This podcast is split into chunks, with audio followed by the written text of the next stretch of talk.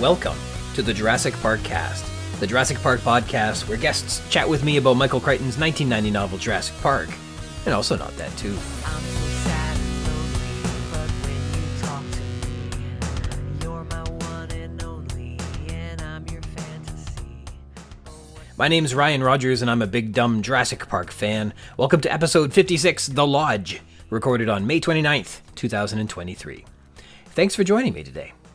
Start off with a continued thank you to Christoph Oakes of Snail, S N A L E. You can check out his incredible albums on Spotify and Bandcamp. And today's intro is from the song Do You Want to Leave Me or Do You Want to Stay? And our outro is Maybe Days. In episode 46, Dawn, Chris recommended the movies Killer Sofa and House Shark, and I've watched them both. And House Shark was as zany, fun, and ridiculous as he said it was going to be. And Killer Sofa, guys, is just a straight up good movie. It's also ridiculous, but don't let that stop you from checking it out. A strong recommend. Killer Sofa. It's about a chair, not a sofa, but but you'll get it. It's good.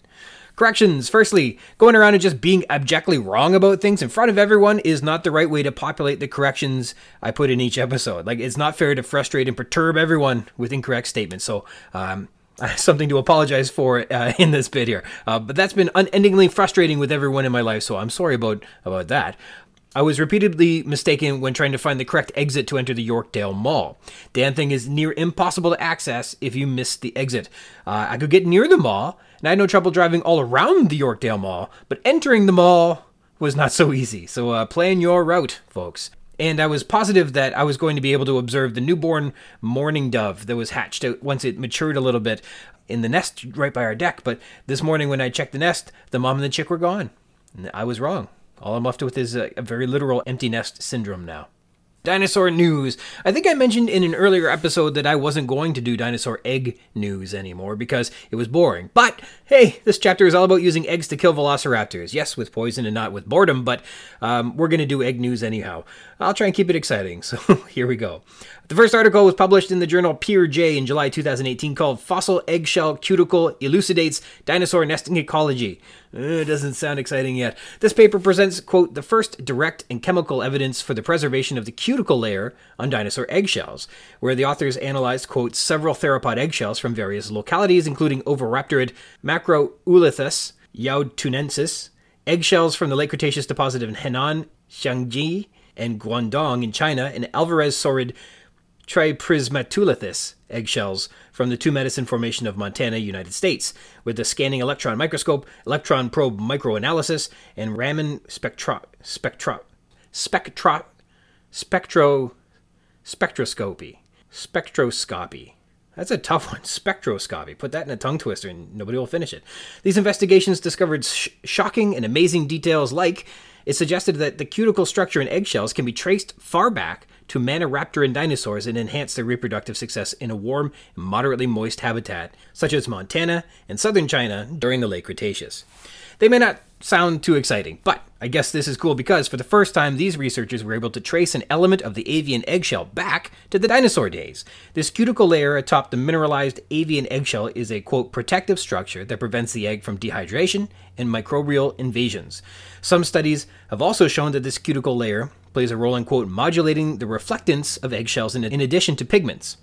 So this layer represents a quote crucial trait that delivers ecological signals, and that trait is now academically observed to be dinosaurian, and birds have that now.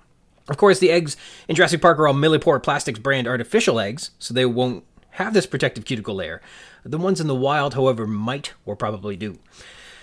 Our second news story today is about clutches of oviraptor eggs. From a paper named Reconstruction of Oviraptorid Clutches Illuminates Their Unique Nesting Biology from the journal Acta Paleontologica Polonica, published in August 2019. Quote, despite numerous oviraptorid egg clutches uncovered from China and Mongolia, their nest architecture and clutch arrangement were rarely investigated in detail. And so the authors of this paper set to create a comprehensive reconstruction of an oviraptorid clutch based on, quote, five new oviraptorid clutches from Jiangxi province in China. What did they find? A detailed examination of the new clutches reveals, quote, a partially open oviraptorid nest that contains three to four rings of paired eggs, more than 15 pairs total, whose blunt end points point towards the center, devoid of eggs, at an angle of 35 to 40 degrees. As they reconstruct the nest, they found that it had, quote, a unique architecture unknown from extant bird clutches, implying an apomorphic nesting mode, or they built distinctly oviraptorid nests, and other non oviraptorids don't make these style nests.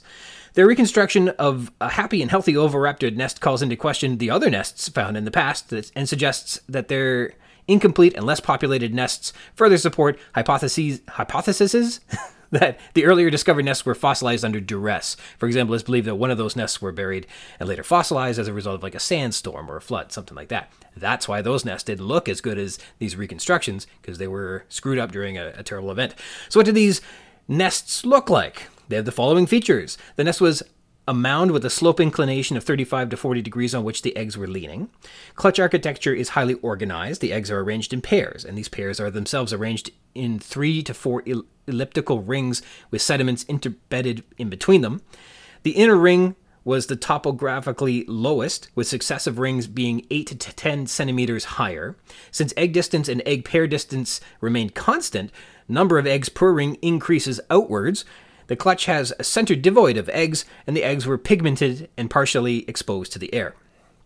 So, this sort of resembles like an arena seating chart, like where there's an empty space on the event floor, and then the seating around that, and then raised up a bit more seating above that, and then the third deck, etc. And then imagine all the eggs were leaning forward to peer down to the event floor, just like we would at a concert or a hockey game. Just like that. Presumably, that empty center would be where the oviraptor would sit, and then its feathers would be held over the nest, covering it up quite nicely. Like the mourning doves that are gone now.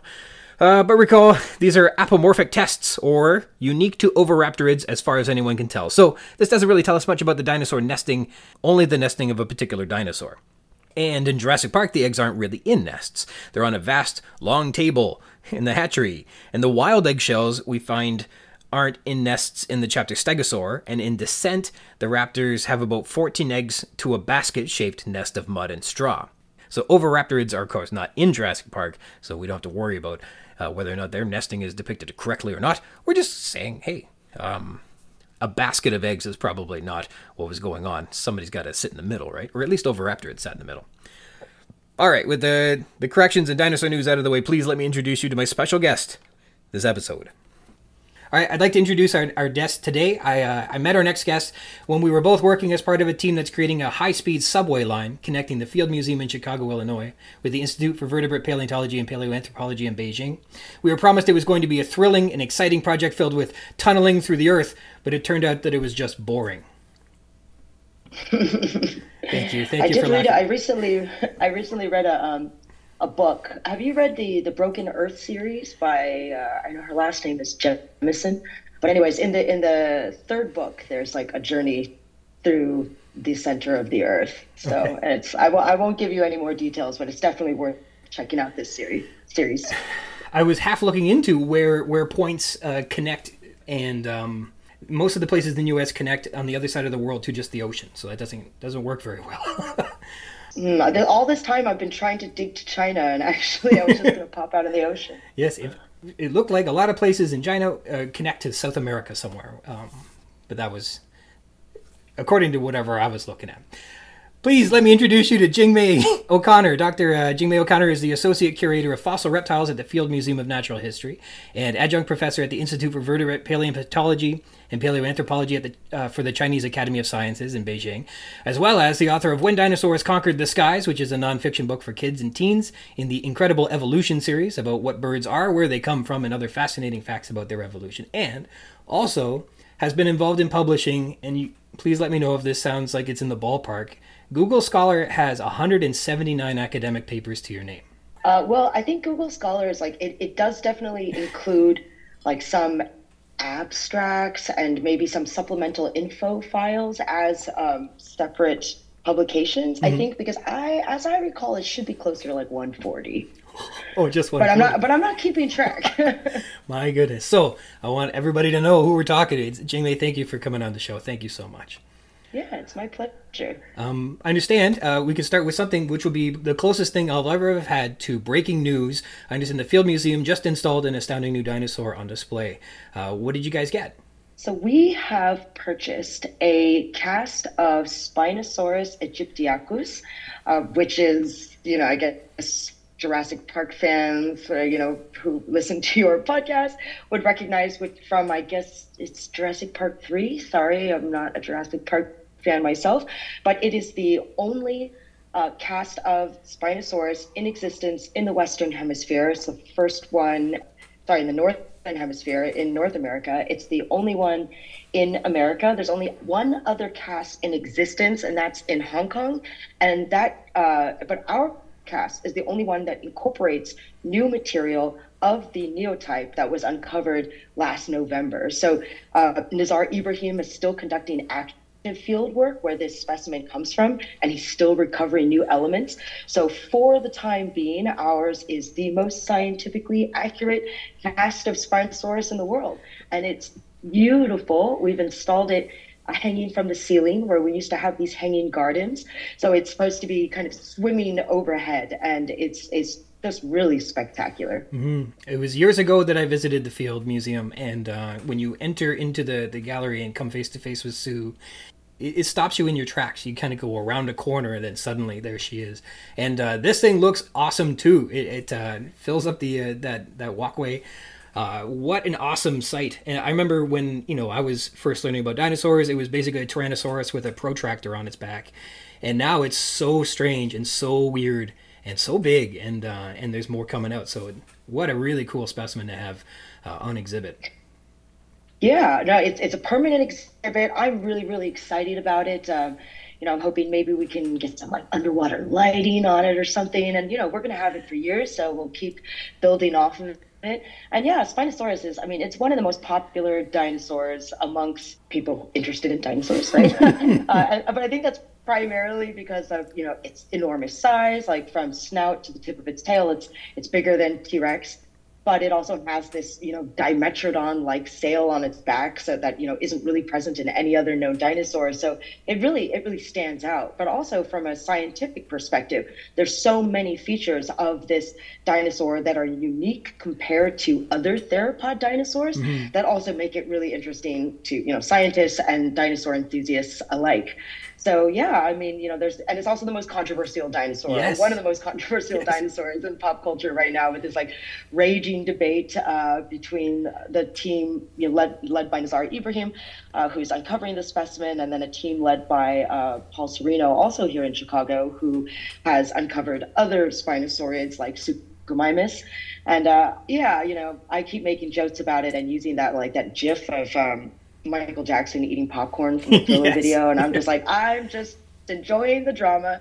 I mean, I do definitely favor the um, semi-aquatic uh, terrestrial subaqueous subaqueous foraging uh, interpretation of Spinosaurus, mm-hmm. but you know, controversy is good for science. So let's see where it takes us. Mm-hmm. The mount that you guys have there, the, the forearms do look like these baleen flippers, and the, the teeth are, are certainly uh, tapering down. Uh, so you really get this intermediate stage in this uh, return to the water that's being argued for. And I think it's it's so effective as a as a curiosity or a curios when you enter in and you just want to ask more questions and inspire people to be more interested in science. Looking at this mount of the Spinosaurus makes you go what and uh and and effective if a museum does nothing else it should be it be should be doing that and i think this definitely does that yeah, you know, I think that you know it's it's really important to inspire new generations of scientists, and and dinosaurs are this classic uh, drug, you know, gateway into science, and uh, I think Spinosaurus is is really an animal that like gets people thinking.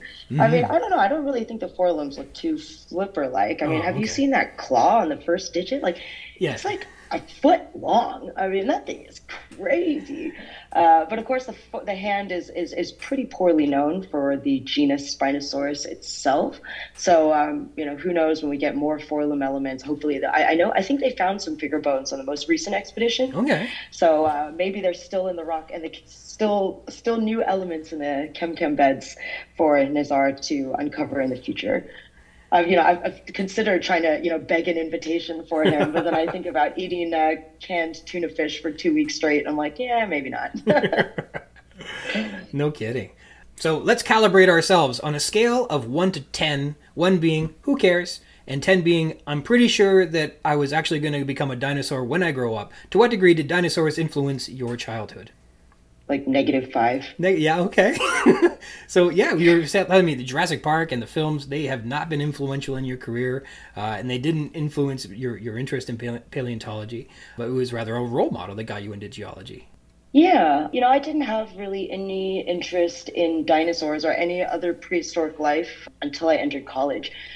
My little brother used to collect trilobites, and I guess they were, you know, they were cool. And I had gone fossil hunting with my mom when she was doing her PhD, but you know, we also went mineral hunting. It was just kind of like something to do.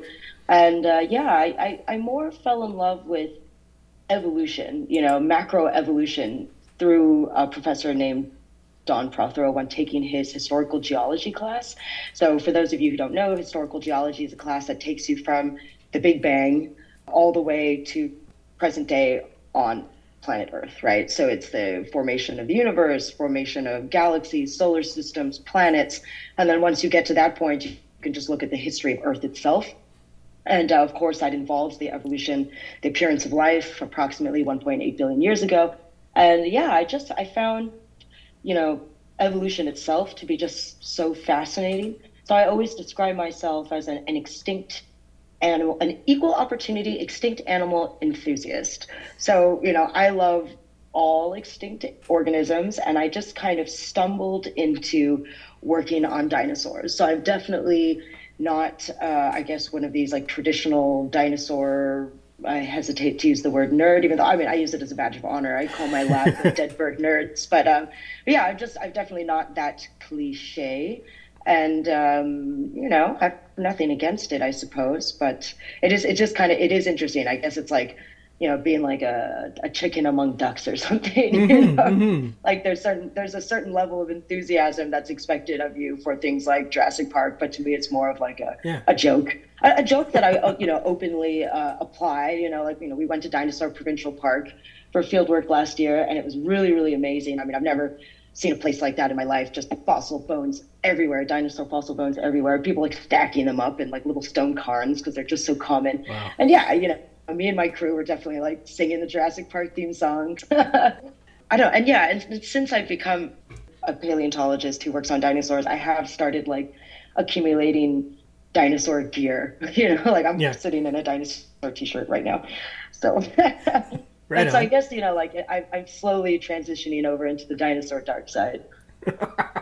Well, you've a lot of what you work on and have published on is really really interesting in, in in terms of my i guess exploration through dinosaurs and things like that. I was you know a really big dinosaur fan up until about 2000 when i went away to college. And then they kind of you know, weren't a priority while you're trying to you know get an education and get married and then raise kids and things like that. And so there was about 2015 when I, my one of my sons started getting into them. And so i started looking into what was new on dinosaurs. And so i cracked open the internet. And it turns out uh, between 2000 and 2015, a lot had been discovered uh, in terms of what was new about dinosaurs. And one of the big new things that I'd never heard of was this whole new line of dinosaurs uh, called the Enantiornithines. And uh, was just fascinated with like, this whole new you know line or lineage that I'd never even dreamt of. So, you know, how did somebody who was fascinated with geology find themselves so wonderfully invested in the origins of birds and where these animals come from?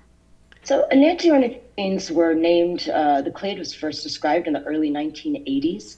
And actually, the first enantiornithine fossils were found in the 70s. Okay. So it's not uh, really, I guess, that new a group in terms of like only appearing in the 2000s. Like when you were leading in with like in between 2000 and 2015, I was like, oh, he's going to say Scansoriopterygidae because that was a group of dinosaurs that's only described in 2002, Yes. and there's only five specimens, and they're amazing and weird. But uh, yeah, and enantiornithines. You know, so it's a group of stem birds. It's it's a radiation that occurred in parallel to that of the Ornithuromorpha, which is the group of birds that includes modern birds nested within. And uh, I had as much interest in birds as I did in non-avian dinosaurs at the time that I entered grad school, I guess, or even just yeah, my undergrad program.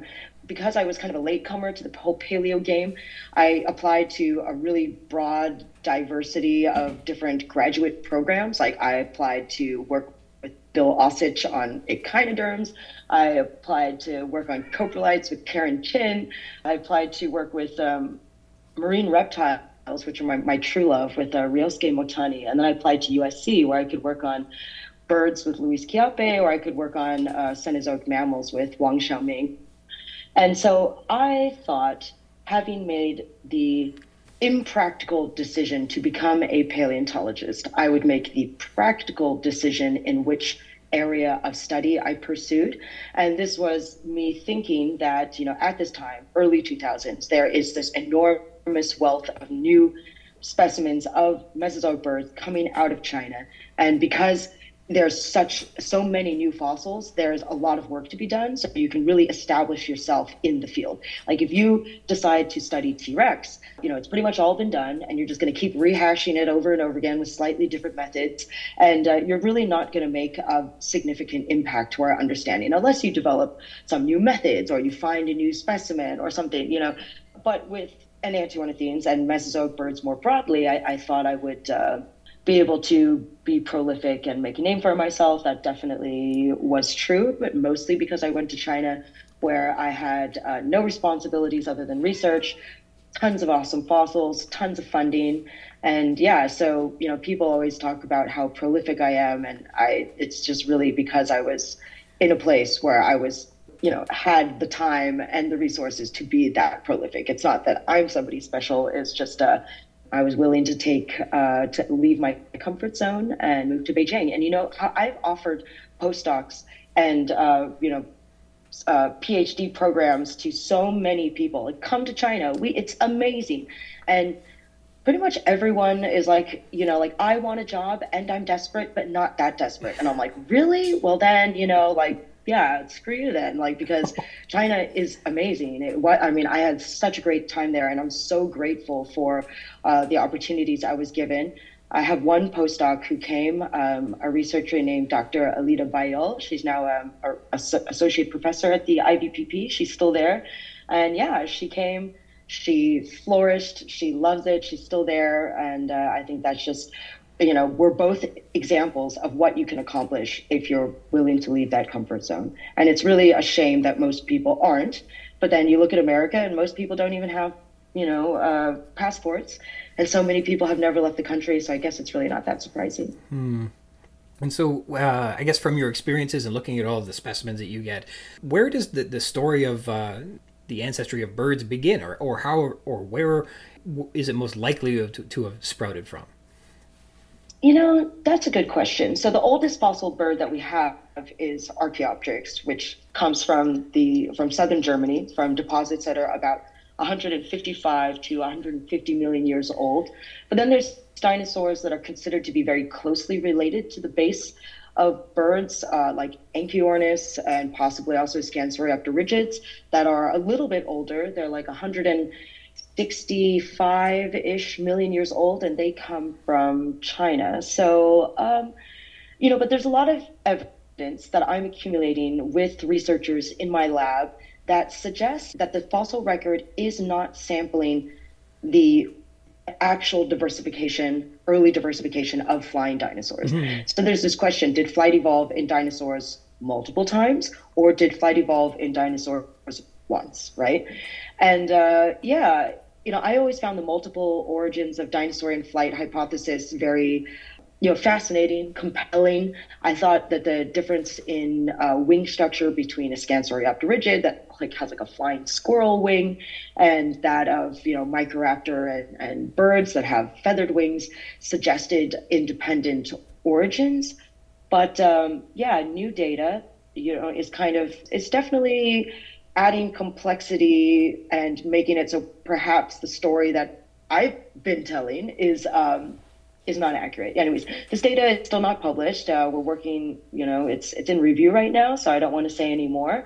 But uh, but yeah, it's exciting. You know how like you can really start to you interpret the data the data in a specific way, and then you get significant new data, and you're like, wow, wow, wow! Like mm-hmm. I didn't expect that, you know, and yeah, and, and that's what I love about science. You know, the constant change. And I mean, that's the most important thing about science is being able to admit you're wrong and incorporate new data and ameliorate your hypotheses. But unfortunately, so many people in science are unable to do this, you know? So I always say this to young researchers who are on their, you know, just just getting started or people who are considering a, a path in science I say, you know, it does not matter necessarily how smart you are. The most important quality that we are looking for in a scientist is the ability to say, I was wrong.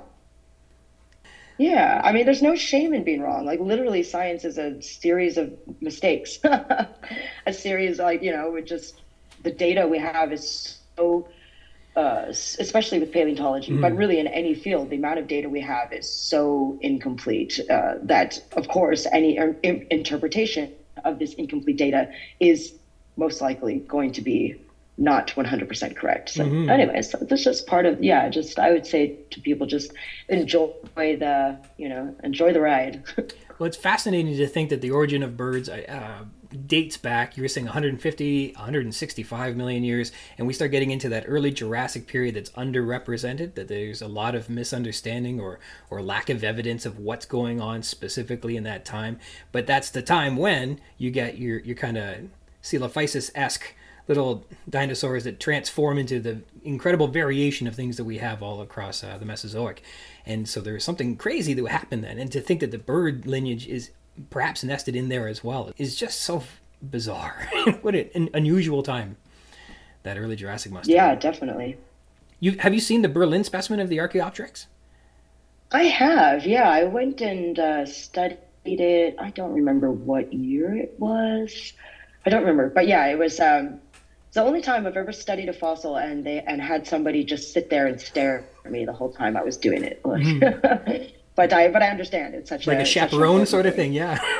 yeah, you know they have to like it's it's it's kind of like permanently attached to the exhibit, so they have to like you know bring the glass up, turn off all the alarms, and then the the mount kind of like wheels out a little bit of okay. the display, but then it's still like you know you can't lift it out of this out of the display, so you have to study it in the in the hall with somebody uh, chaperoning you. I heard that it is like paper thin. But I, yeah, well, uh, not not quite. Yeah, oh, I mean, well, pretty yeah, thin. The though. bones are very, very, very thin. Yeah. Wow, that's insane. So you were mentioning that you didn't expect to get into birds. Perhaps you didn't expect to have to become uh, as well versed in, in like feather structures and things like that. Tell me about feathers and and maybe you're have you come to loathe them or are they okay with you or how does that all come together? Yeah, I I mean I like feathers. Feathers okay. are cool. They're evolution is fascinating. You know, that's, that's one of the reasons that uh, the fossils from China are so important because the first feathered dinosaurs that were ever discovered come from these early Cretaceous deposits in northeastern China. And uh, the vast majority of what we know about the evolution of feathers from fossils uh, comes from these deposits. So we're able to put together a, you know a hypothesis that simple feather proto feather structures, which would superficially resemble mammalian fur, were probably present in the common ancestor of pterosaurs and dinosaurs. And there's uh, and these simple uh, integumentary structures that were like monofilaments resembling fur probably evolved for the same reason as fur uh, for thermoregulation because now we have strong evidence that the common ancestor uh, pterosaurs and dinosaurs was a, a warm-blooded animal. And there's also evidence from uh, this very tiny basal ornithodiran, uh, that suggests if these things were warm-blooded and they were really teeny, then they would need some kind of insulation in order to reduce the thermostatic cost of their high metabolic rates. So even though Kongonaphon doesn't preserve soft tissue, uh, soft tissues or any integument, we can hypothesize that it probably was covered in in these protofeathers.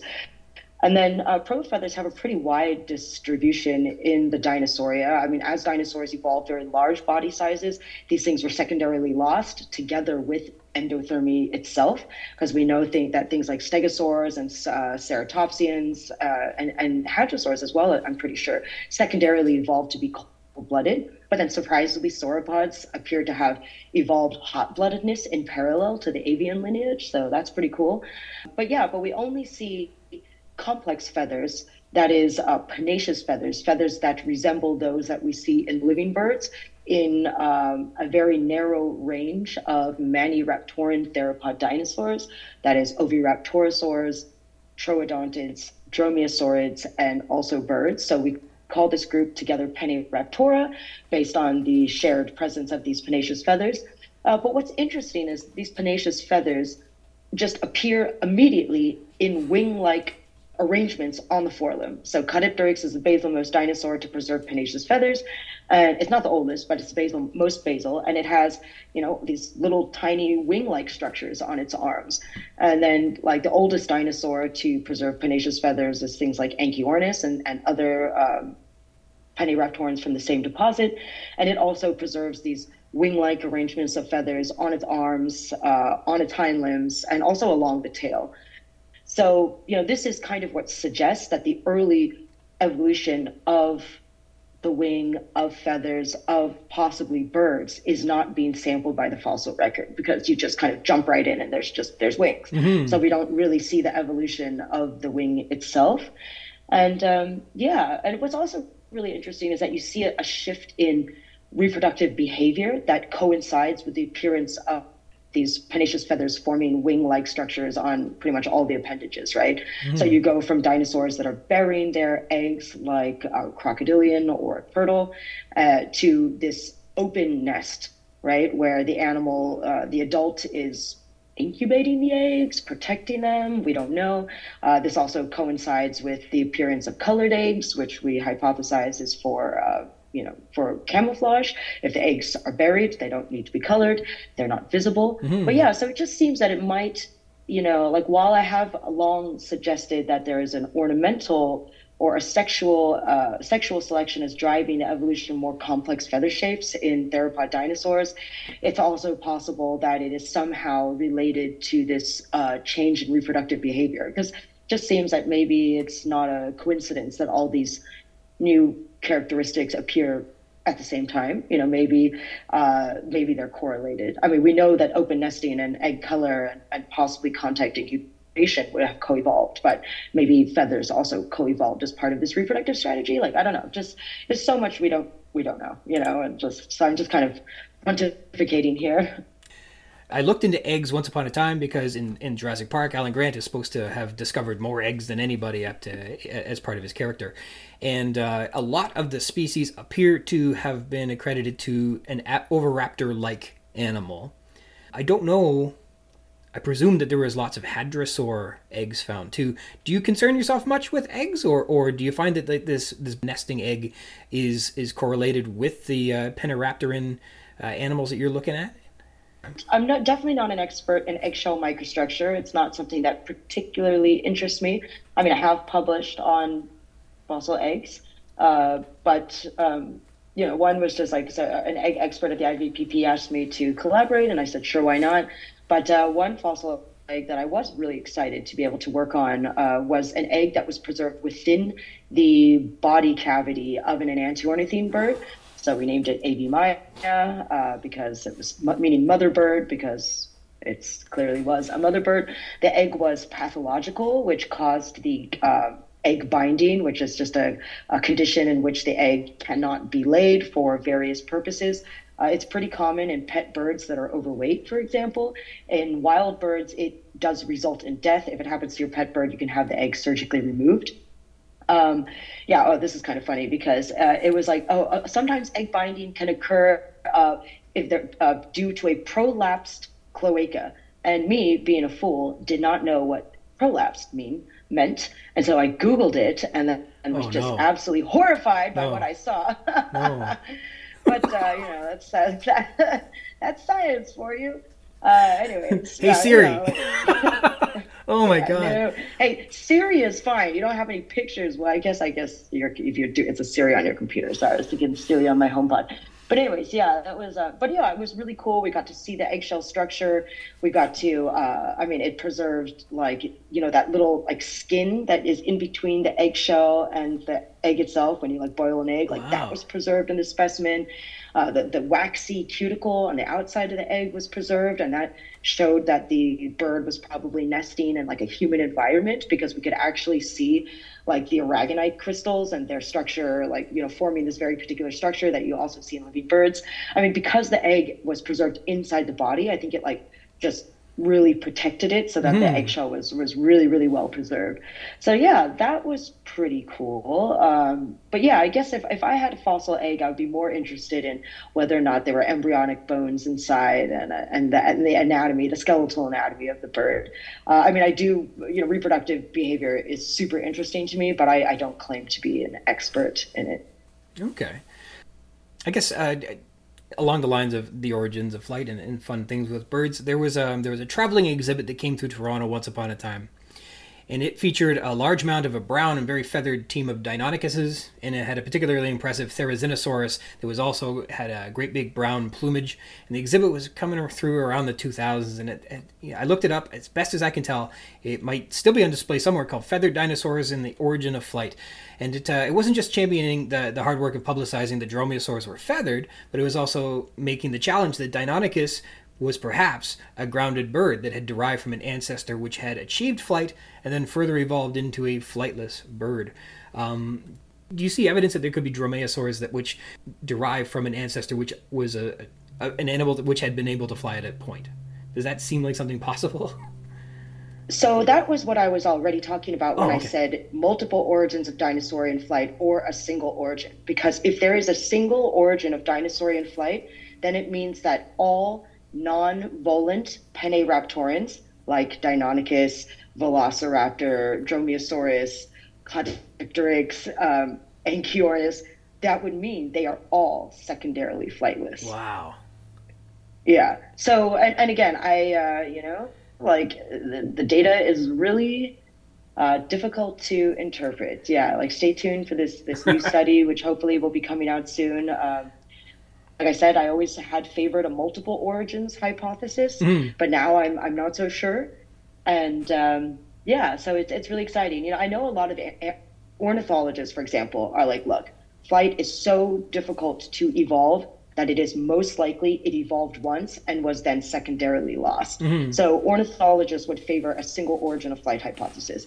I would counter with look how many times flight has evolved in mammals, right? Like flying squirrels, sugar gliders, what are those things called? Colugos, uh, bats, you know? So powered flight has only evolved once, right? So, yeah, sure, maybe powered flight only evolved once in dinosaurs. But I don't even think that we really consider that this volant, you know, ancestor, possibly volant ancestor of Pennaraptorans would have had powered flight. So, um, you know, it, yeah. Anyways, I think, like, for example, we look at the diversity of flying dinosaurs and we don't, we know, we know birds have powered flight.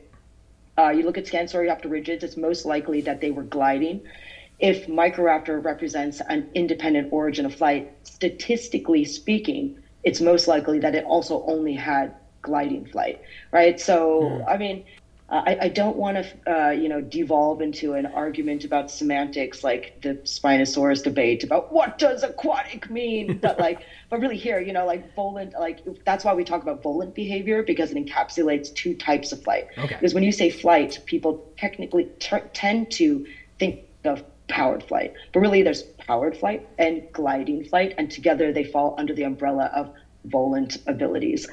So yeah, um, you know, it's it's I to me it's one of the most interesting questions uh, that we try to address, like that people like myself who study the dinosaur dinosaur bird transition are trying to to better understand. Because for a long time, like when I first started grad school, it was like the, the research question: How did birds evolve from dinosaurs, or how did this one bird, this one clade of dinosaurs that we call birds, how does it emerge from Maniraptorans, right?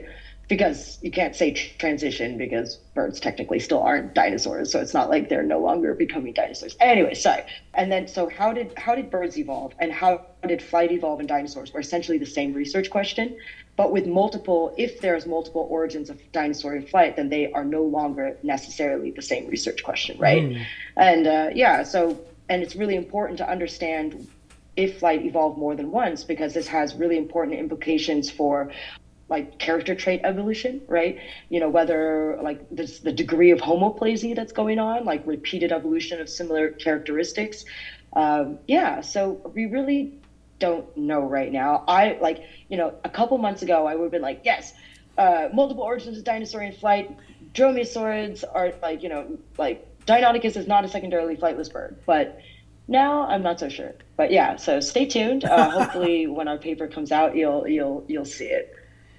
I was just reading something out of a National Geographic special, and it was going along the lines of when you have uh, a new frontier and animals enter into it, that you get um, evolution that changes the body plan uh, significantly. You get big changes. Whereas if they become comfortable in a niche and they live there for a long time, then you start getting these unusual um, evolutions in the in the crest or in the horns and things like that where things get a you know they generally appear the same except for they get these ornamentations which become more fantastic. And so your ceratopsians maybe didn't enter into new uh, localities but were happy where they were and that's why they got these incredible frills. And same with perhaps hadrosaurs whereas maybe in the early jurassic you get so many different shapes and things like that because they were entering into new lands kind of unmitigated after the extinction event and uh, had free reign and that's why you got this strangeness. I wonder if if uh, you have uh, a single uh, point of, of, of, flight and they're able to distribute greatly and therefore enter into these new geographies and therefore change quite a bit.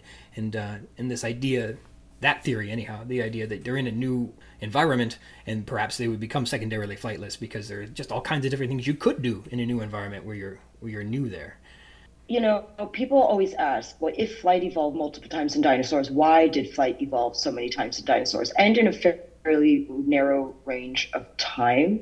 Because, like, it seems that birds and Scansoriopterygids appear around pretty close uh, to each other in, you know, the grand scheme of geologic time. But uh, so it's not that they suddenly were able to diversify into a new niche because that niche was already occupied by pterosaurs.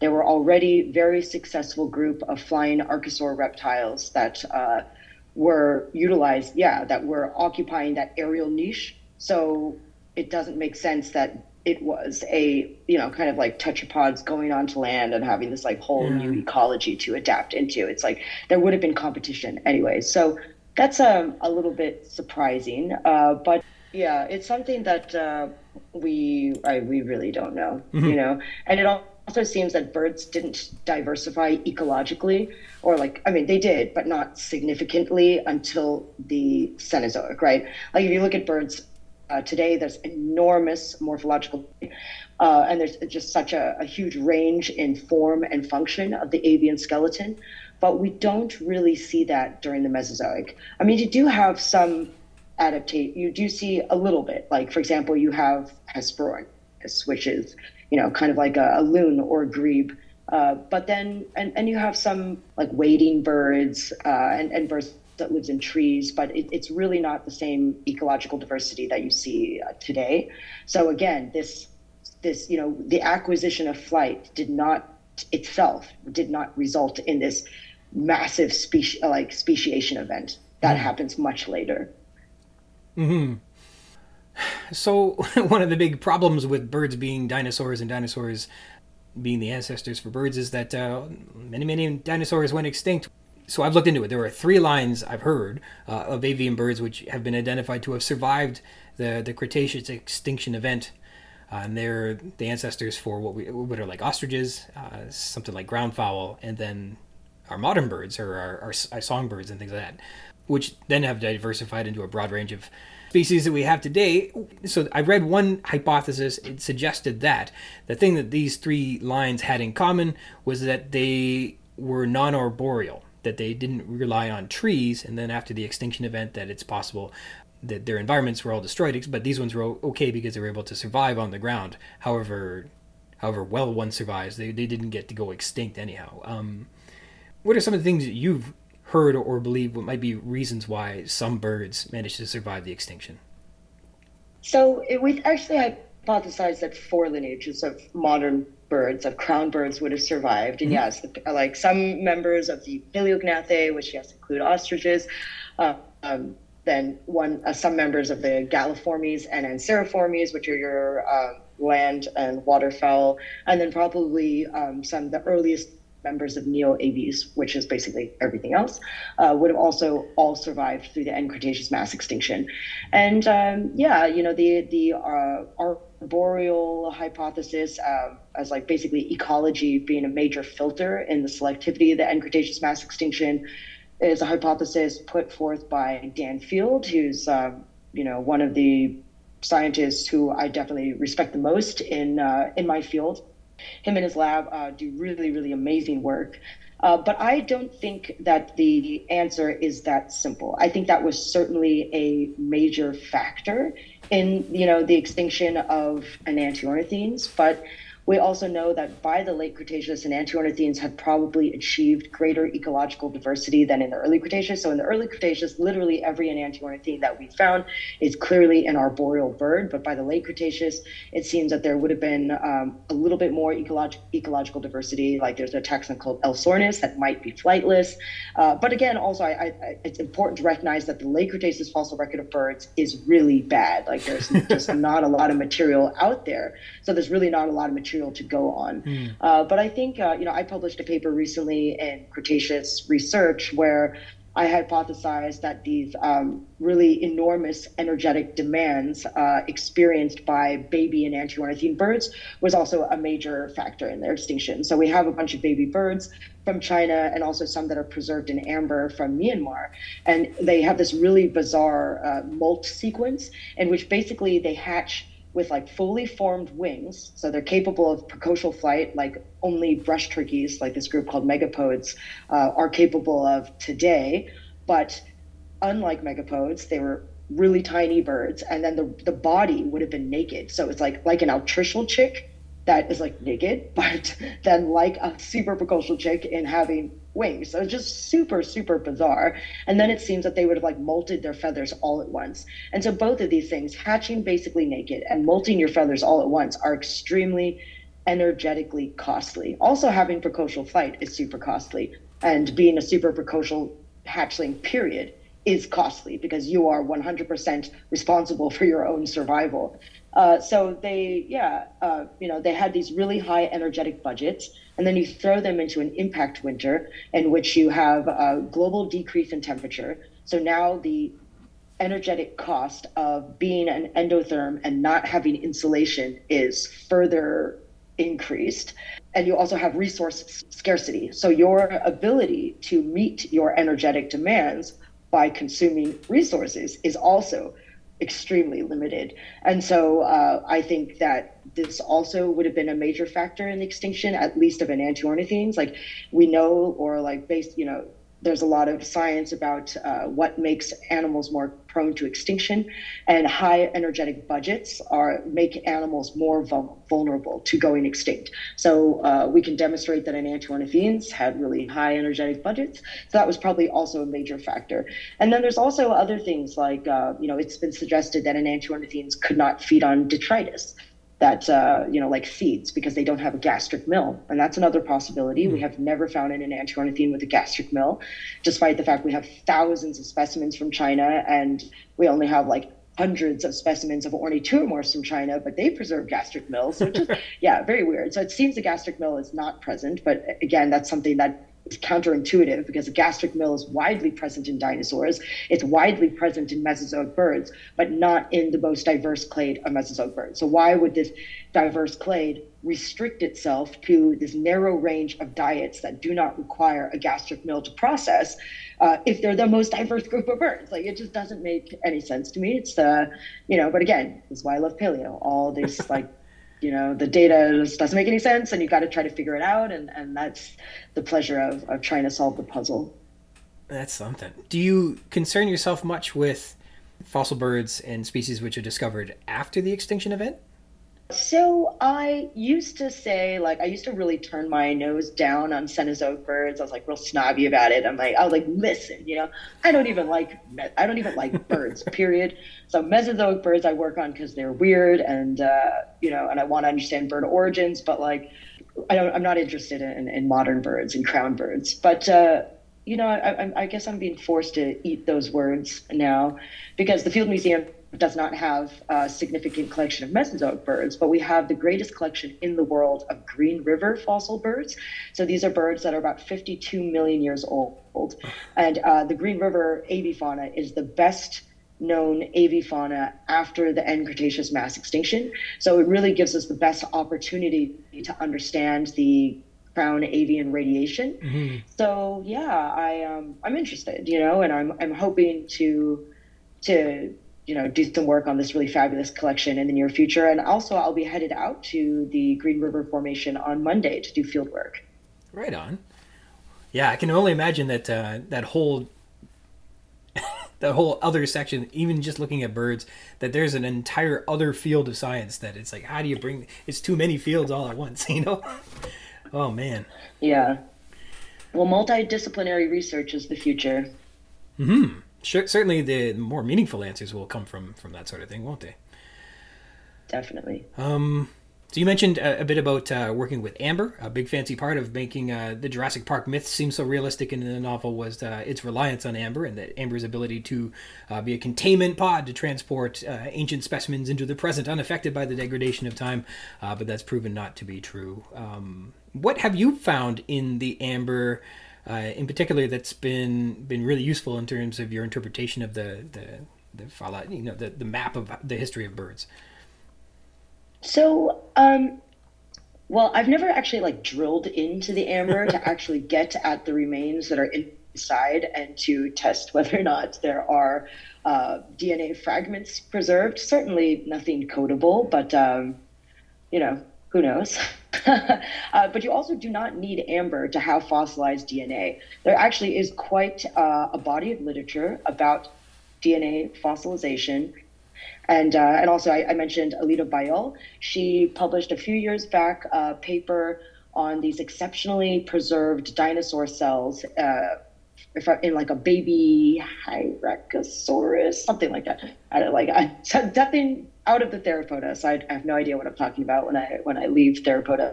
But yeah, so she uh, did histology and showed that the cells were so well preserved that you could actually see intracellular content also fossilized. You could see the fossilized nucleus of the cell, and so she applied DNA specific binding stains to demineralized slides. And sure enough, these stains like bound with what appeared to be the nucleus.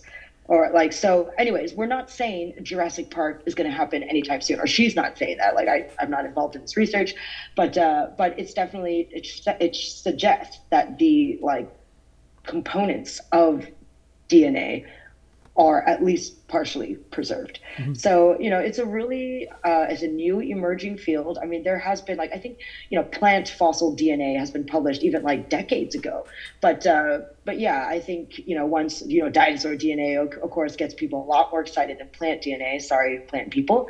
But, uh, you know, who, so who really knows what will happen? Um, in the future. Like I think right now there's a lot of pushback against this new research, but unfortunately that's just what scientists do every time something new and exciting emerges.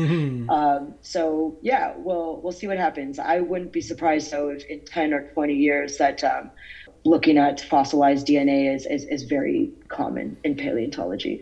But anyway, so with the with the Burmese amber, which I work on, and I do recognize that it's really a tragedy, the human rights violations that are happening in Myanmar. It's um, it's awful. I mean, it's all the human human rights violations happening all around the world, including in the United States, are all tragedies.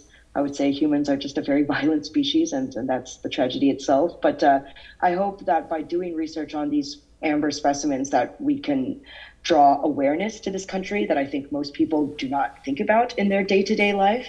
And I'm also really keen to find uh, local collaborators. You know, I, I really, you know, I think it's important to through when you work on fossils from other countries to really help to build up the paleontological program in that country and not just simply uh, being you know kind of a one-sided benefit where I get to work on these amazing fossils and there's no, no benefit to to the country itself, country of origin. Uh, unfortunately, I have not yet been able to find a Burmese paleontologist to work with. So, if anybody knows somebody working in Myanmar who would be keen to collaborate, please put them in contact with me.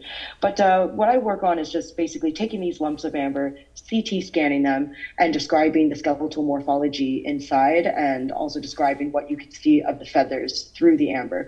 So, really, this is the most superficial you know treatment of these fossils i really think that in the future there's going to be all sorts of crazy new information we can extract from them but uh, we haven't figured out how right now. You know, there's just like there's a, an insane amount of data in each one of these little specimens, but right now we're just um, we're not even scratching the surface. We just put it in, in a CT scanner. Uh, it would be great to scratch the surface and see what else we could find. That's fascinating. Is there something you can observe in the in the amber, uh, the feathers in the amber that informs or correlates with what you see in fossil impressions of, of feathers? Is there anything you can learn So- or or? Oh yeah, tons. Because a fossil impression of a feather is not the feather itself. Yeah. It's usually just the pigment-bearing mono organelles that are preserved because they are more, more de- decay resistant than the keratin matrix that actually forms the feather. So, like you're just looking at a smear of melanosomes when you're looking at uh, fossil feathers from China and other places, like lithic fossil feathers. But the feathers that are preserved in amber are preserved beautifully in three dimensions. And we don't know if the keratin has been altered, I mean, or, or how it's been altered, but it's like the whole feather. It's not just the melanosomes. And so, and also it's preserved in 3D. So uh, it's you know usually when you're looking at these Chinese birds, you have like the entire plumage, which is a lot of feathers overlapping each other. That like then makes it so that nothing is really discernible except where feathers are sticking out beyond other feathers, right? So for example, tail feathers are much are clear, or like the tips of the primary feathers. But anything that's overlapping, it just you know it's a mess. It's just a big pile of melanosomes. So uh, there's these type of feathers that we call rachis dominated feathers that had been found in Chinese fossils and also one fossil from Brazil. And uh, you know, they're these really weird uh, racket plume tail feathers. So they only have uh, the pennaceous portion of the feather where there's like barbs and things is only at the end of the t- of the feather. So you see this in like racket-tailed hummingbirds or motmots. It's it's a, it's a pretty common morphology in living birds.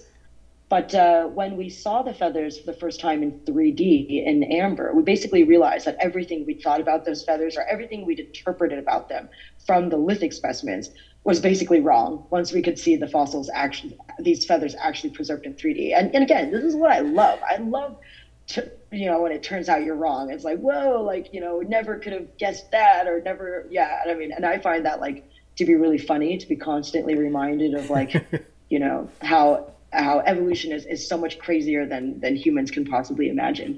And uh, yeah so anyways it turns out these feathers are like not hollow tubes like all other feathers are. So uh, that's really odd and it does raise some questions about the evolution of the modern feather morphotype. Like did you know the hollow tube evolve later or uh, is this a secondary you know or did this evolve from a hollow tube and, and lost the hollow tube structure? Like we really don't know what's going on but um, yeah it's it's exciting That's cool. Well, I'm glad that it makes you laugh instead of making you very upset. That's it's good to feel that way sometimes. One of the things uh, I like to do with dinosaurs, um, I think most people who enjoy dinosaurs like to do this too, is think about um, how they may have behaved. And I think that there's uh, this temptation when you when you consider that birds are so closely related to dinosaurs that you could somehow reverse engineer the behavior of a bird and then apply it to uh, theropod or, or Maniraptoran. And I wonder to what degree you would think that what are some things that you could see that you think maybe birds are doing now that uh, you would expect dinosaurs to do i've thought about this and i and, and there's three big kind of differences between between these these cretaceous animals and and modern birds and one is teeth uh, that seems to be something that would perhaps change your behavior quite a bit. Uh, having fingers and hands seems like it would be a big factor in in, in what you would do in your regular day, and uh, and tails. Those seem to be things that birds don't have, and so therefore it's hard to translate a bird behavior onto a dinosaur. But uh, what what are some things that maybe birds do do that we could envision the dinosaurs would also be doing? Well, for example, I talked about the evolution of uh, like proto wings that are on the arms, legs, and also tail being possibly uh, um, ornamental structures. So it's possible, uh, and uh, that were you know evolved under sexual selection. So if that's true, then you might imagine displays like we see in pheasants. Or um, you know maybe not as complex as birds of paradise, but some of the displays that we see in living birds, uh, these these mating behaviors, they may also have been present in these uh, theropod dinosaurs that also had similar feather structures. Now, the problem with shows like Prehistoric Planet is that they take features that are rare among birds, like gular sacs, and they stick them on dinosaurs that are extremely distantly related from birds. Like sauropods, or they have, you know, like ceratopsian dinosaurs doing complex mating dances. This again, these are all things that we derive from birds, but you have to recognize, you have to think about, well, how common are these behaviors in birds, and how closely is that dinosaur really related to birds in the grand scheme of things? Uh, which is very, in the case of, case of ceratopsians, very, very distantly related. So I think that it is much more, it's much, it's possible to infer some bird-like behaviors in dinosaurs closely related to birds, but um, beyond that, dinosaurs that are really distantly related, like stegosaurs, you know, like I don't think we can really um, learn much about them from observing birds. Fair enough. Here's the one that I, I want to believe in. Um, I've seen ostriches and herons and pelicans. They swallow things that are too big for their necks, and their necks bulge out, and they, they act like an accordion, sort of, and they and they, they swallow eggs and fruit, things that are just too big for them, fish, and and uh, and it goes down. I can see in my head, sort of, theropods who have the teeth. They don't have you know molars to chew, so I can see them just taking off big bites and then just swallowing swallowing them whole. I can see that being something that they might do, uh, similar to what a bird does. That doesn't sound too crazy, does it? Um, so, well, we know that again, dinosaurs closely related to birds. Yeah. We have evidence, like Microraptor, we have evidence of like a whole lizard in its stomach. All right. So uh, it seems that it's a feeding strategy similar to many raptorial dinosaurs, where they, um, you know, where they swallow the the animal whole. Of course, some other raptorial dinosaurs will process it and pull off bits of the animal and uh, be a little bit more careful when they ingest. But um, but yeah, you know, I think it's we really I think paleontologists would benefit from like doing more observation of living animals to really understand organisms as incredibly complex living things. And because I think too often we're lost in this like made up world of what an animal is and trying to understand them from, you know, like imagining what these animals would like and not really grounding it in, observations from extinct from living animals. Anyways, I'm so sorry, but I do need to go. I gotcha. Uh, thank you. You're right on time. Yeah, thank you. Thank you I so much for coming on the show. You having me on. Yeah, it was great chatting with you. Thank you so much for all your insight. Good luck with everything. I appreciate it. Thank you so much. Take care. All right, goodbye. So, a great big thank you to Jingmai O'Connor for coming on the show. Thank you so much. That was incredible. This week's text is The Lodge, spanning from pages 350 to 359. In a synopsis, Malcolm relates the importance of showing humility before nature as the raptors gnaw through the bars. Meanwhile, Lex and Tim escape the raptors into the nursery, sacrificing the infant raptor to the three other raptors pursuing them before being reunited with Grant and Gennaro. Grant weaponizes his knowledge of dinosaurs and the toxins in Wu's lab to defeat the three raptors before racing to the control room. Characters. Dr. Ian Malcolm. Malcolm draws each breath as if it might be his last on page 350. Watching the raptors with dull eyes. We think this may be because of the impending raptors, but it's mostly because his physical condition is life threateningly bad. He speaks slowly through the drugs. Malcolm laments that the raptors are, quote, truly ugly. When considering Malcolm's report to Jurassic Park, which was ignored, he expressly states it wasn't a matter of his opinion. It was the outcome of his calculations.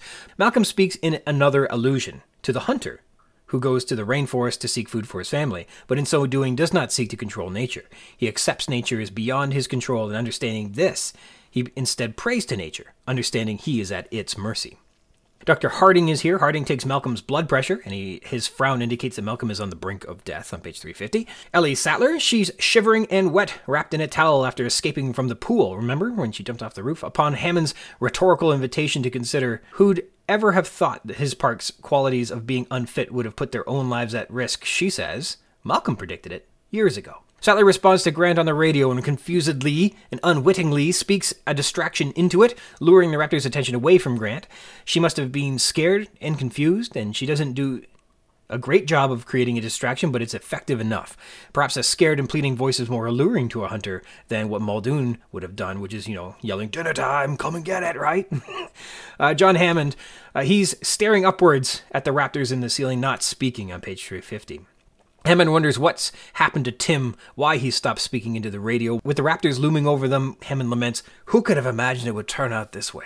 And in his defense, he retorts that he didn't want the park to fail. He takes a stab at Malcolm for saying, I told you so for hours. And he wonders what happened to Tim and to Grant, but specifically suggests that Tim, quote, seemed like such a responsible boy on page 151, and that in some way he's disappointed an 11 year old isn't saving him and his park.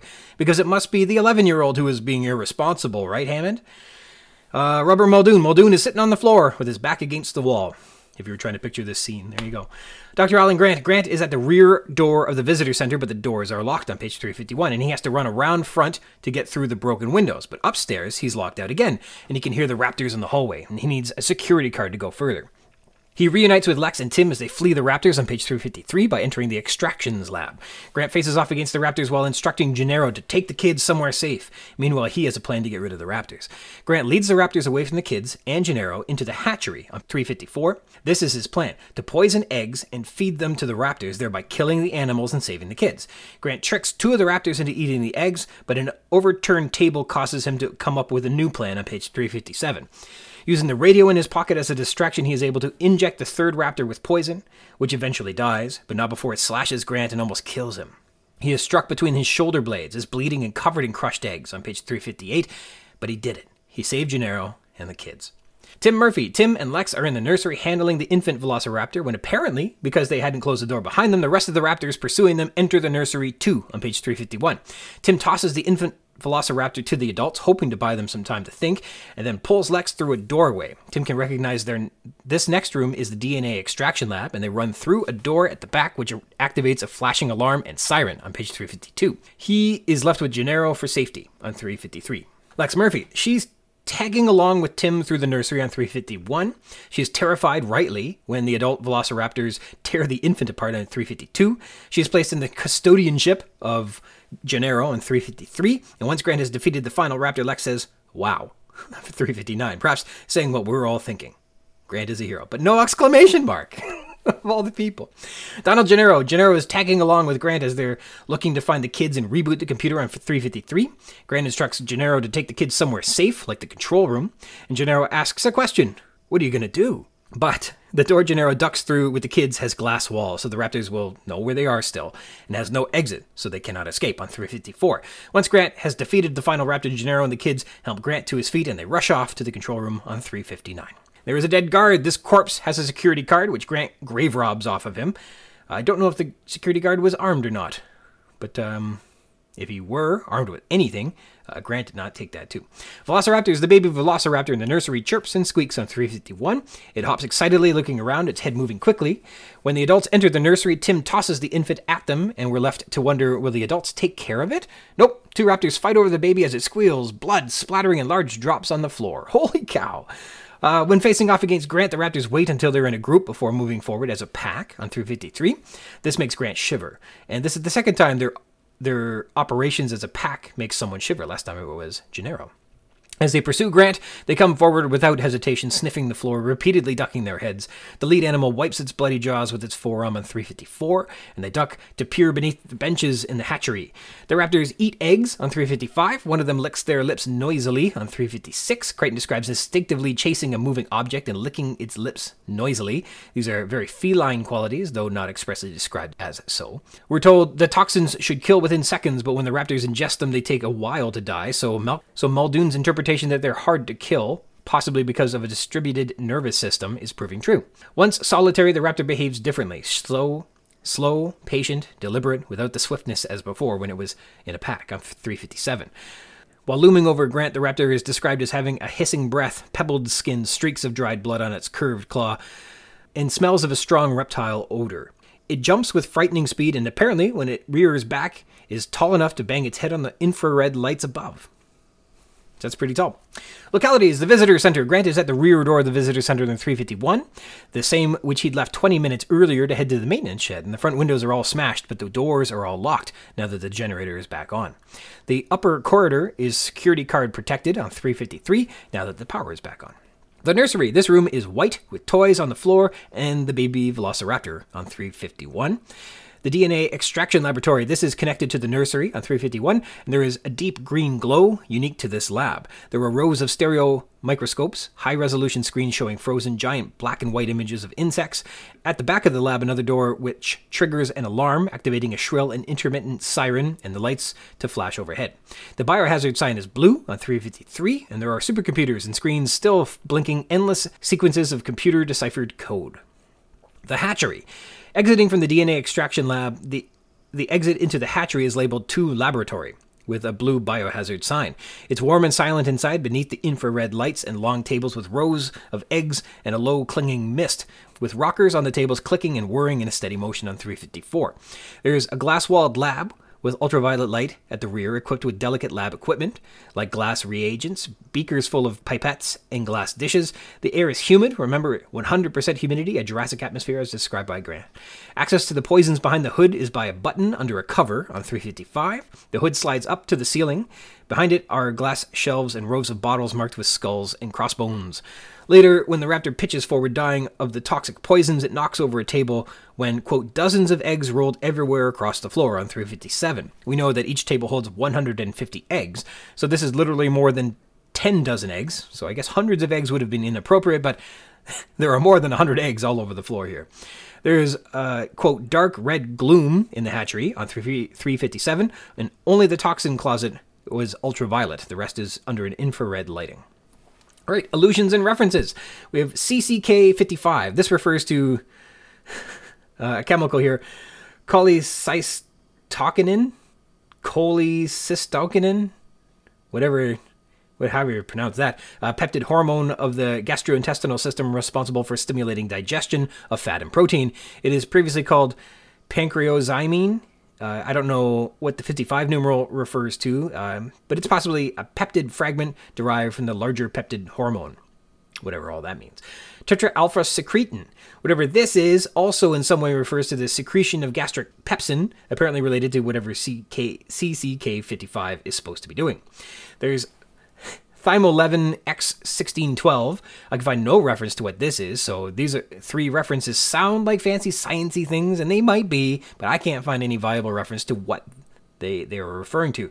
Perhaps these have been developed by Wu to aid in the cloning process. I, which I like the sound of. I'd like to interpret this novel's unique products, poisons, and strange pieces of chemistry that have no known real world correlation to the products that Dr. Wu developed to help bring the extracted paleo DNA to life. He's not given any special credit for doing this in the book, but um, but I'll give him credit for it. Sounds good to me. I think Wu he is brilliant. I think that these could be enzymes or proteins or something that he has developed to aid in the, the cloning process.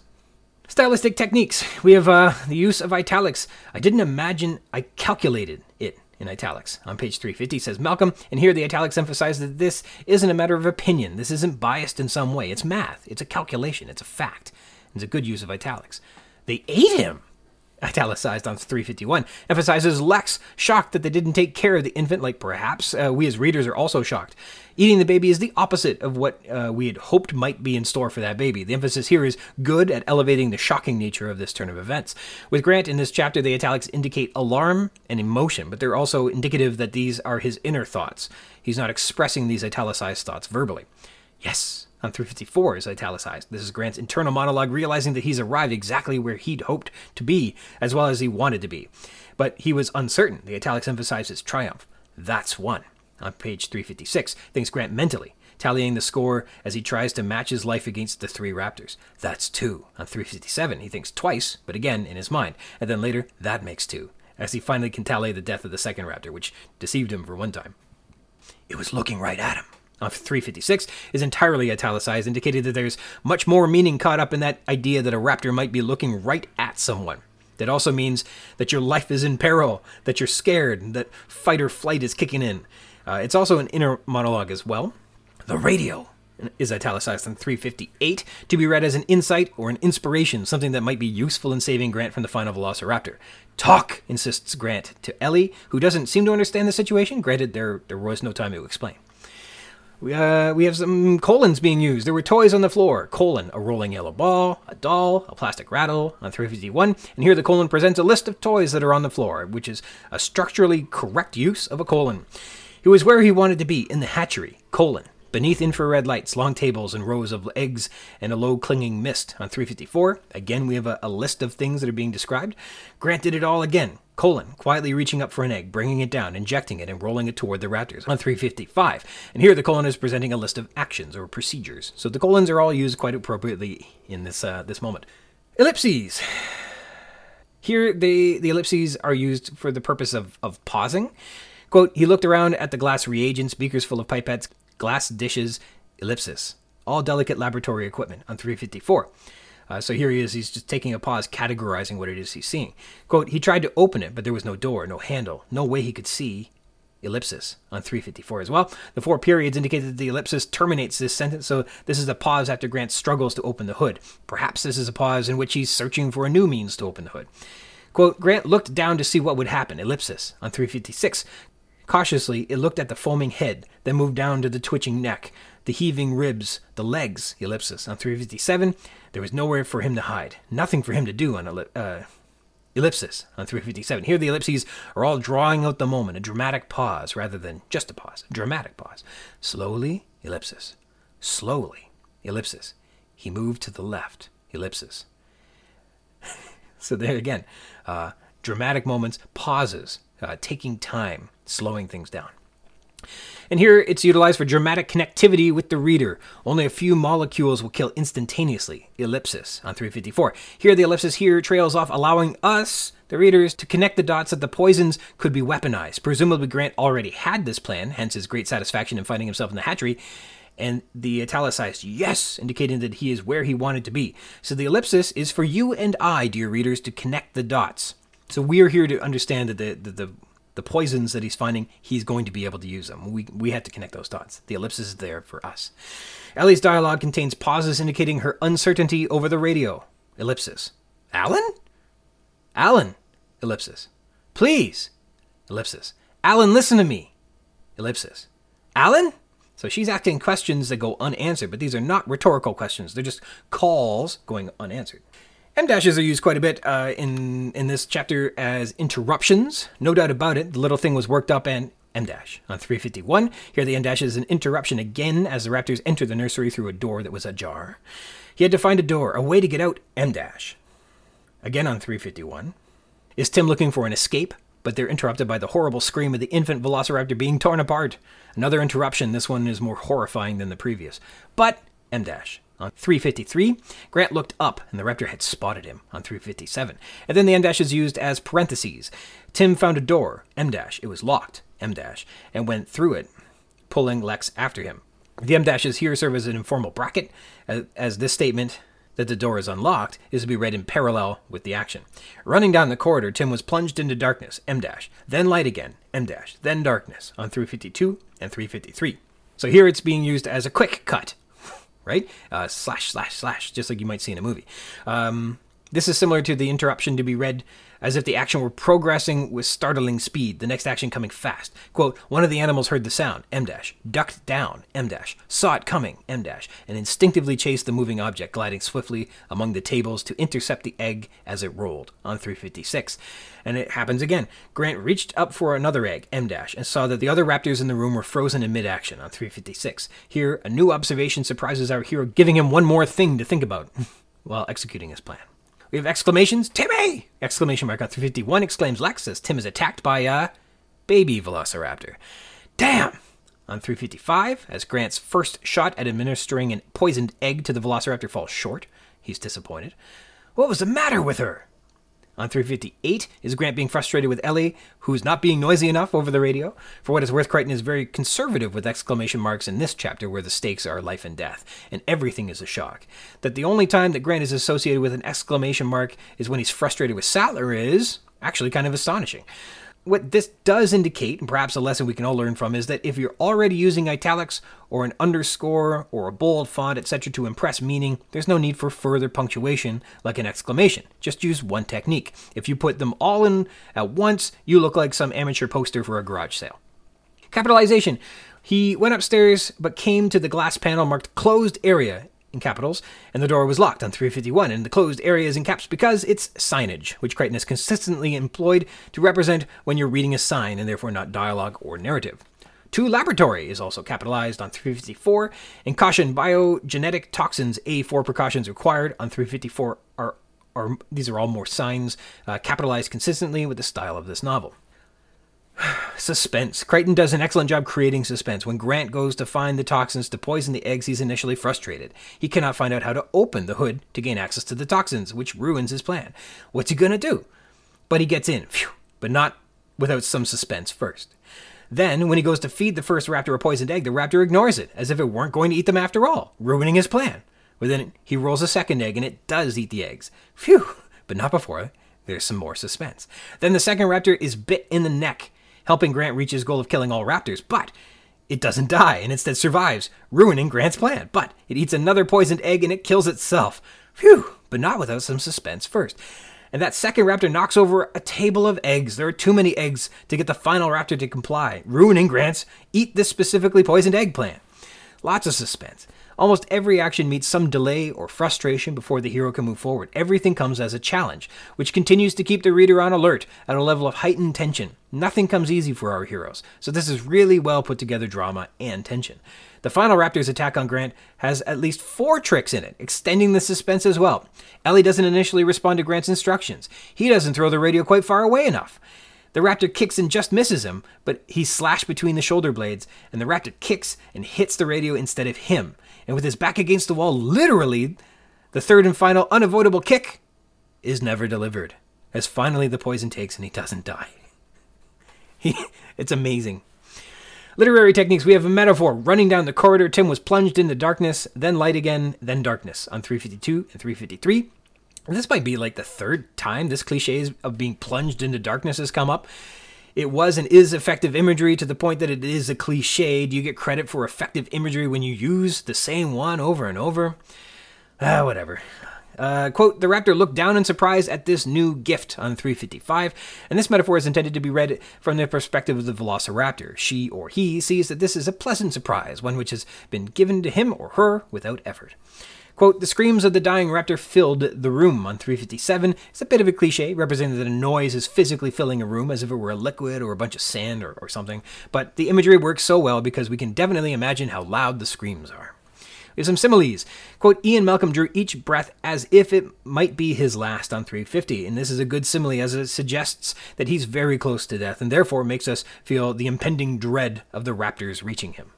Quote, but he rolled the, this one fast, like a bowling ball. And here the simile sort of implies that the ball is rolling fast, fast like a bowling ball, but really the ball is rolling fast and rolling and likely also launched like it were a bowling ball. I thought that it rolled like a bowling ball because it's not a sphere, it's more like a football which bounces around.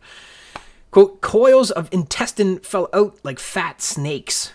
Here, the intestines look like fat snakes, but they are not falling like fat snakes. Snakes are not generally known for their falling, so the imagery is relying on us relating the shape and perhaps posture of a snake to resemble the coiled intestines, but not the snake's qualities of falling. So Crichton has written the simile very roughly, perhaps.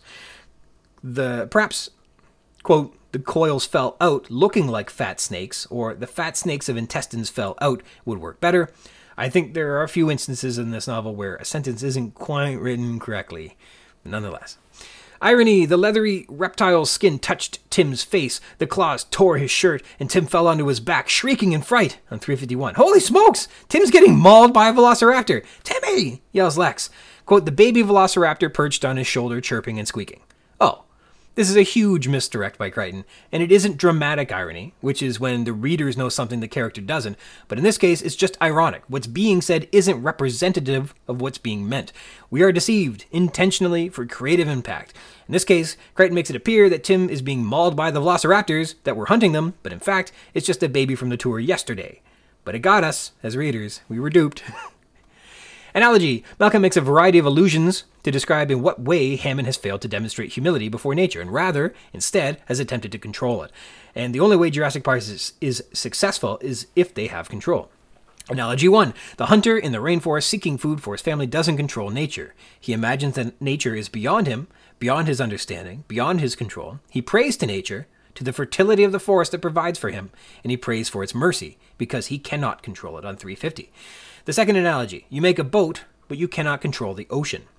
The third analogy, you make an airplane, but you cannot control the air. These analogies serve to illustrate that Jurassic Park's failure has been in that it has believed that it can control nature.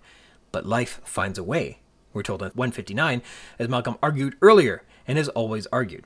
And it's, uh, it's important to think that uh, we have Malcolm giving analogies almost like parables. They're not quite parables. The lessons aren't being learned, but he's giving examples. They're half parables. How about that? uh, discussion. Uh, we got a neat one here. The Sword of Damocles. The, the raptors are gnawing through the bars and will enter the room in mere minutes. And Hammond looks up and laments, Who could have imagined it would turn out this way? on 350. And the classical depiction of fate dropping upon characters from above is the Sword of Damocles, which is an allusion to the imminent and ever present peril faced by those in positions of power. This illusion is strengthened by Hammond's position of power and the imminent and presently ever present peril he and his gang are in. That the peril is dangling from above further strengthens this interpretation. This is, quote, more generally used to, quote, denote the sense of foreboding engendered by a precarious situation, especially one in which on, the onset of tragedy is restrained only by a delicate trigger or chance, says Wikipedia. We can see that all the components of employing this motif exists here. Is Crichton intentionally making a specific allusion, or is he just recreated a cliched trope of having the fate of all his heroes dangling by a thread? I'll wager it's the latter, but that doesn't mean that it's not rooted heavily in the former. Now, in the Damocles story, Damocles has to perform a career's worth of unsavory and dastardly acts to not only remain in power, but to thwart attempts to overthrow his rule. And the consequences of these actions put his leadership and life in constant peril, as vengeance continuously looms over him, I think. So, this isn't a classical allusion to the sword of Damocles, but rather the cliched trope common in pulp fiction, where our heroes' fates are hanging by a thread. Show don't tell. The baby velociraptor in the nursery hops excitedly, looking around, its head moving quickly on 351. Crichton then says, quote, It's definitely worked up about something. But he essays to show us that it's worked up before he says it. And what's it worked up about? Obviously, the adult raptors entering the nursery. But then it's, quote, clearly agitated, said plainly by Crichton. So first he shows, and then he tells, instead of show don't tell. You're supposed to show, not tell. Uh, Crichton trope. So it's finally as the raptors enter the nursery through a door that Tim and Lex hadn't let close behind them. That doors are a consistent trope that Crichton has relied upon in this novel. The security systems, which controlled all the security card operated doors, cut out whenever main power was lost, but did not come back on with auxiliary power. The security program only ran with main power, we're told on 141, in episode 28, Control. So we got all kinds of different doors. Uh, one, when Arnold goes to restart the power in the generator shed, he needs light, so he has to leave a door ajar, recall.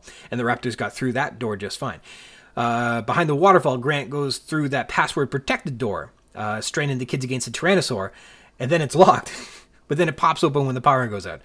Uh, the kids had trouble locking one of the raptors into the freezer. That was an interesting part with the door. Uh, now that the generators are back on and their uh, Grant can't get through the rear doors, and the kids need security cards to enter through different rooms, but they don't close the doors behind them, and the raptors come right through the doors. Uh, doors are just an agent of chaos in this novel. Tim found a door. It was unlocked and went through, pulling Lex after him. Phew, this door isn't needed to excite drama, I guess.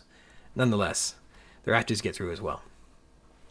So just Crichton tropes. The, he he likes these doors. Entryways are, are challenging for people, easy for dinosaurs. uh, I don't know what to call this next part. Maybe it's narrative juxtaposition.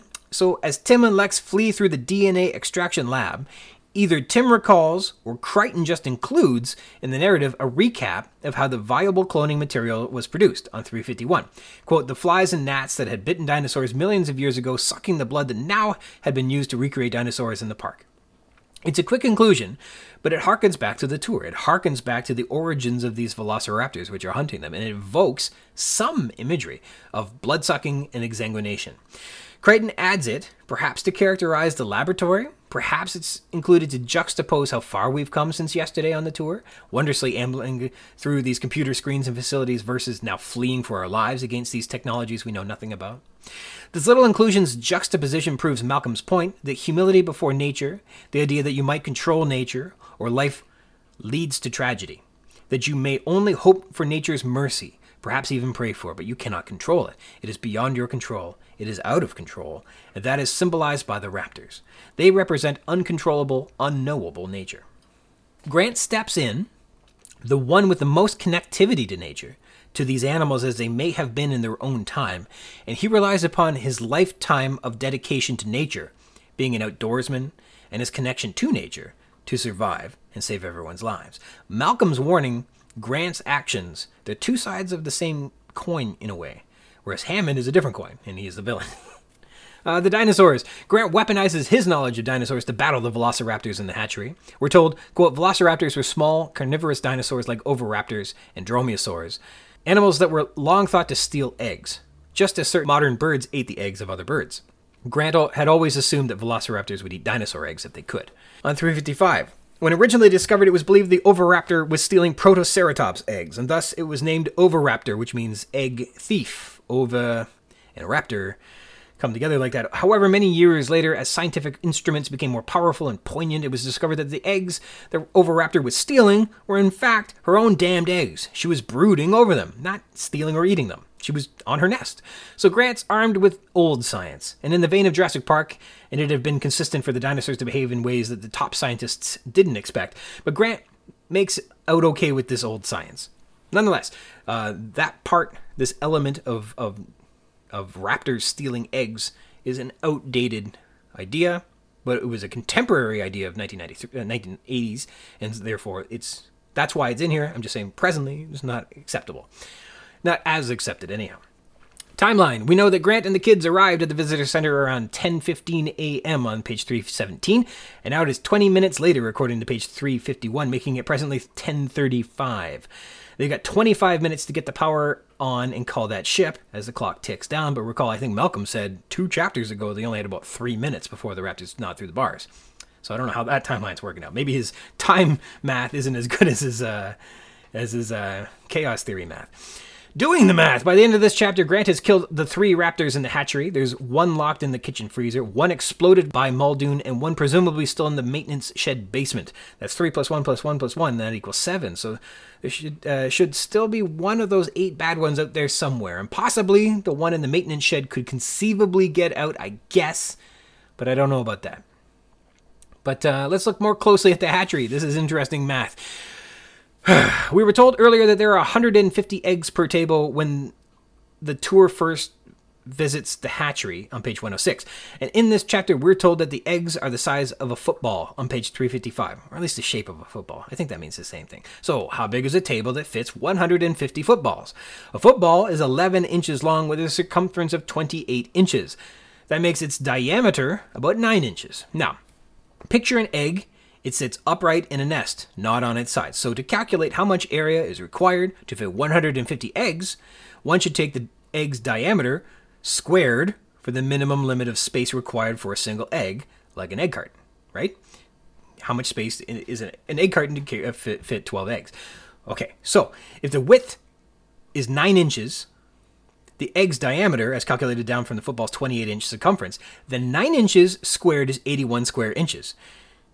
81 square inches for 150 eggs on a table is 12,150 square inches. And in feet, that equates to 1,010 square feet. But let's say just 1,000 square feet for simplicity. Believe me, the additional 10 square feet aren't going to make much of a difference here. Now, if this is a table, presumably I want to you know, be able to reach what's at the center of the table, which would make this table at its humanly largest limits only about 6 feet wide at the most.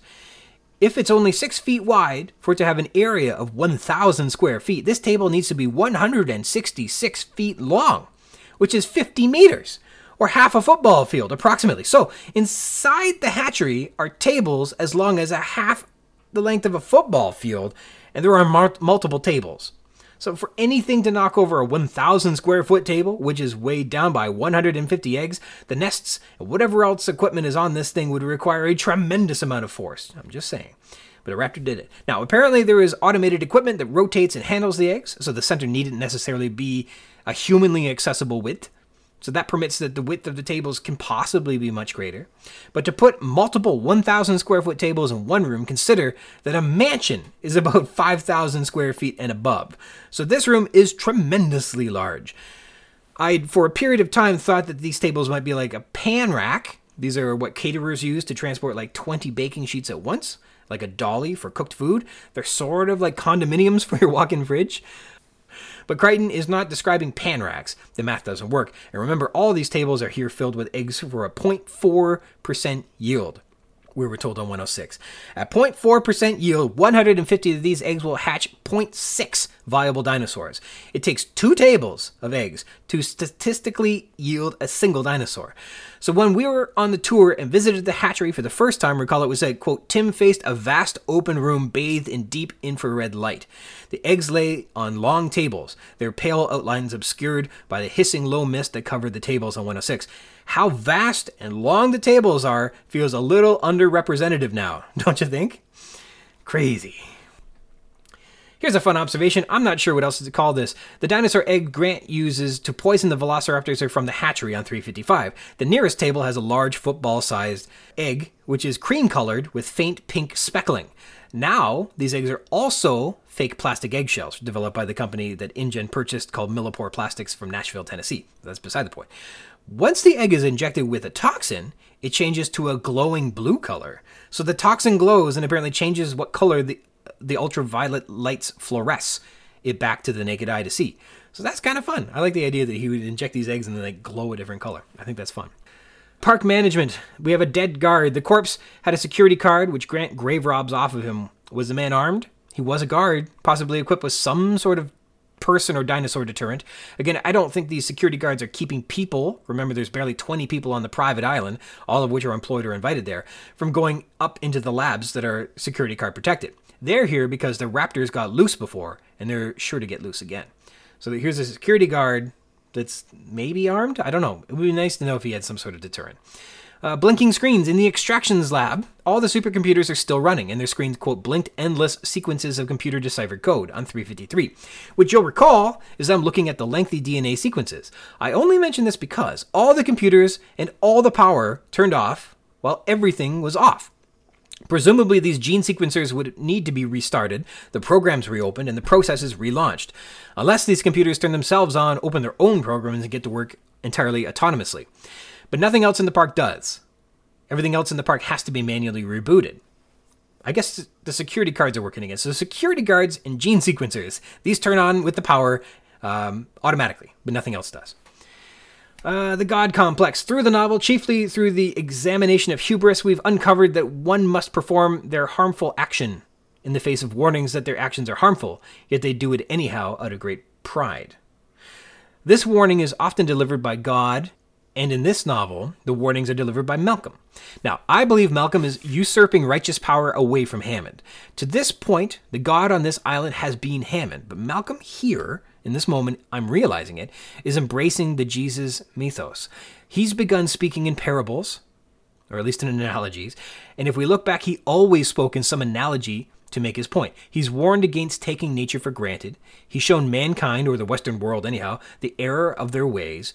The example of lack of humility before nature that's in this novel is captured here very well. Quote, man prays because he doesn't control nature. He's at the mercy of it on 350. So I think that here, this Jesus mythos and the God complex is say, is, is being yeah usurped away from Hammond and embodied into into Malcolm. And as we know, Malcolm is resurrected yeah, before the next novel. Uh, rules of three. Stories, especially in the Western world, are built around the rule of three. This is a principle that a trio implies meaning more effectively and pleasing in storytelling than other quantities. Having three entities combines both brevity and rhythm with having the smallest amount of information to create a pattern. You get the three little pigs, three billy goats gruff, Goldilocks and the three bears, and the three rabbis who walk into a bar. The rule of three.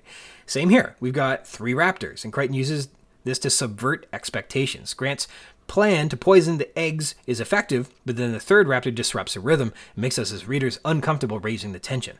Then the third raptor strikes once, hitting Grant, strikes a second time, spattering the radio, and the final strike, it's cocked and loaded, but the velociraptor dies instead of killing Grant. I'm sure the rule of three is all over this book, but here's one in this chapter that's used twice, and so it's a good example. All right, as we sign off today, I want to say thank you to my special guest today, Dr. Jingmai O'Connor. Thank you.